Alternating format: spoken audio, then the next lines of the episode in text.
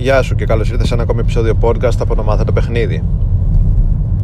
Σήμερα θα μιλήσω για το ένα και μοναδικό χαρακτηριστικό που έχει το cold approach, το οποίο το κάνει ξεχωριστό σε σχέση με όλους τους άλλους τρόπους του να γνωρίζεις και να πλησιάζεις γυναίκες.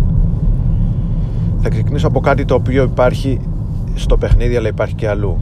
Μία έννοια που λέγεται deliberate practice. Είναι η εξάσκηση η οποία είναι στοχευμένη και συστηματική. Για παράδειγμα, δηλαδή η εξάσκηση η οποία αποσκοπεί στη βελτίωση αυτού που εξασκεί αυτό το πράγμα.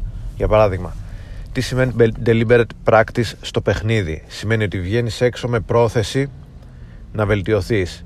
Βγαίνεις έξω με πρόθεση να εξασκήσεις το άνοιγμα και προσπαθείς να το τελειοποιήσεις, να το κάνεις πιο αποτελεσματικό, να ανοίγεις πιο γρήγορα, να ανοίγεις σε όλο πιο δύσκολες περιστάσεις και να ανοίγεις πιο όμορφες γυναίκες και σε πιο δύσκολα σετ. Αυτό, το να πουσάρεις τον εαυτό σου προς αυτή την κατεύθυνση, είναι ένα παράδειγμα deliberate practice. Επίσης, άλλο παράδειγμα είναι να βγαίνεις έξω αφού έχεις τελειοποιήσει το άνοιγμα ή το έχεις εξασκήσει, να βγαίνεις έξω με σκοπό να δουλέψεις το attraction, να μπορείς να έχεις συστηματικό attraction στα 80-90% των γυναικών που πλησιάζεις. Για παράδειγμα, να έχεις πιο γρήγορα attraction, να μην χρειάζεται να ξοδέψεις πολύ χρόνο και, όπως είπα και πάλι, σε διαφορετικές περιστάσεις, σε διαφορετικά set, και μετά να δουλέψεις το comfort, μετά να, για παράδειγμα, μπορεί να εξασκείς τα takeaways, τα instant change venues, να εξασκείς τα day tours, να είσαι καλύτερος δηλαδή στο ραντεβού, να μην έχεις τόσα flakes κτλ. Αυτό είναι το deliberate practice. Το αντίθετο του deliberate practice είναι το regular practice, δηλαδή η μηχανική και μηχανιστική εξάσκηση. Το να βγαίνεις έξω και απλά να μιλάς σε γυναίκες χωρίς να έχεις σκοπό στο μυαλό σου να πουσάρεις προς μια κατεύθυνση που θες εσύ να βελτιωθείς. Βγαίνεις έξω, πας στο ένα set, κάθεσαι 10 δευτερόλεπτα, τρως απόρριψη, πας στο άλλο set, κάθεσαι, τυχαίνει να κάτσεις 3 λεπτά, πας στο άλλο σετ, κάθεσαι 10 λεπτά, μπορείς να πάρεις ένα νούμερο, χωρίς όμως αυτού του τύπου η εξάσκηση πραγματικά δεν σε βελτιώνει, ή εν πάση περιπτώσει σε βελτιώνει με πολύ αργό ρυθμό, καμία σχέση με τον τρόπο που σε βελτιώνει το deliberate practice, το οποίο απαιτεί συγκέντρωση, απαιτεί εστίαση και είναι στοχευμένο προς μια κατεύθυνση. Στο regular, όταν απλά μηχανικά πλησιάζει γυναίκες, βασίζεσαι στον νόμο της στατιστικής, λες σε 100 γυναίκες κάποιες θα μου κάτσουν. Κάτι παρόμοιο λοιπόν συμβαίνει και με τα dating apps και με τα social media. Στο Tinder λες θα κάνω 100 swipes right, θα κάνω κάποια, μέσα από αυτά θα γίνουν κάποια matches, και μέσα από κάποια μάτσες κάποια θα εξελιχθούν σε ραντεβού και ούτω καθεξής. Και το θέμα είναι ότι το ίδιο στα social media, θα στείλω 20 μηνύματα να δω πώς θα μου απαντήσουν.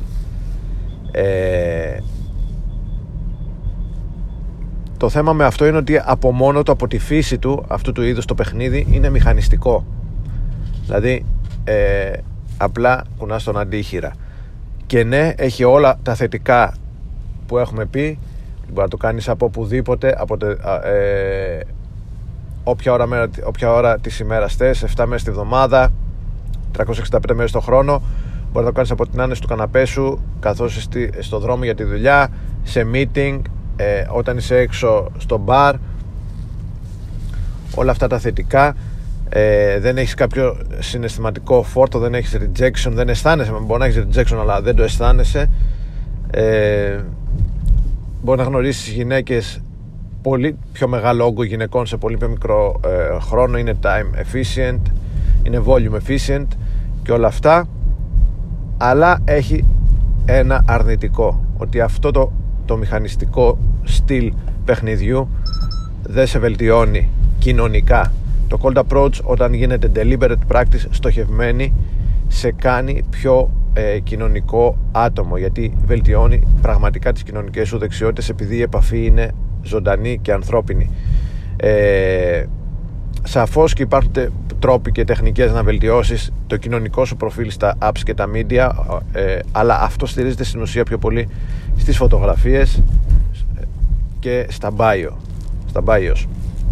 Δεν έχεις κάτι άλλο να κάνεις ως προς το κοινωνικό κομμάτι.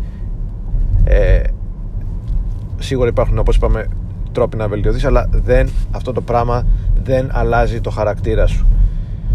Και όπως έχουμε πει, το ταξίδι στο κόσμο του dating δεν είναι μόνο οι 100, 200, 500 γυναίκες με τις οποίες θα βγεις, είναι κυρίως αυτός που γίνεσαι μέσα από αυτή τη διαδικασία. Ο άντρας με τις περισσότερες κοινωνικές δεξιότητες, ο άντρας που είναι με τη μεγαλύτερη κοινωνική διαίσθηση,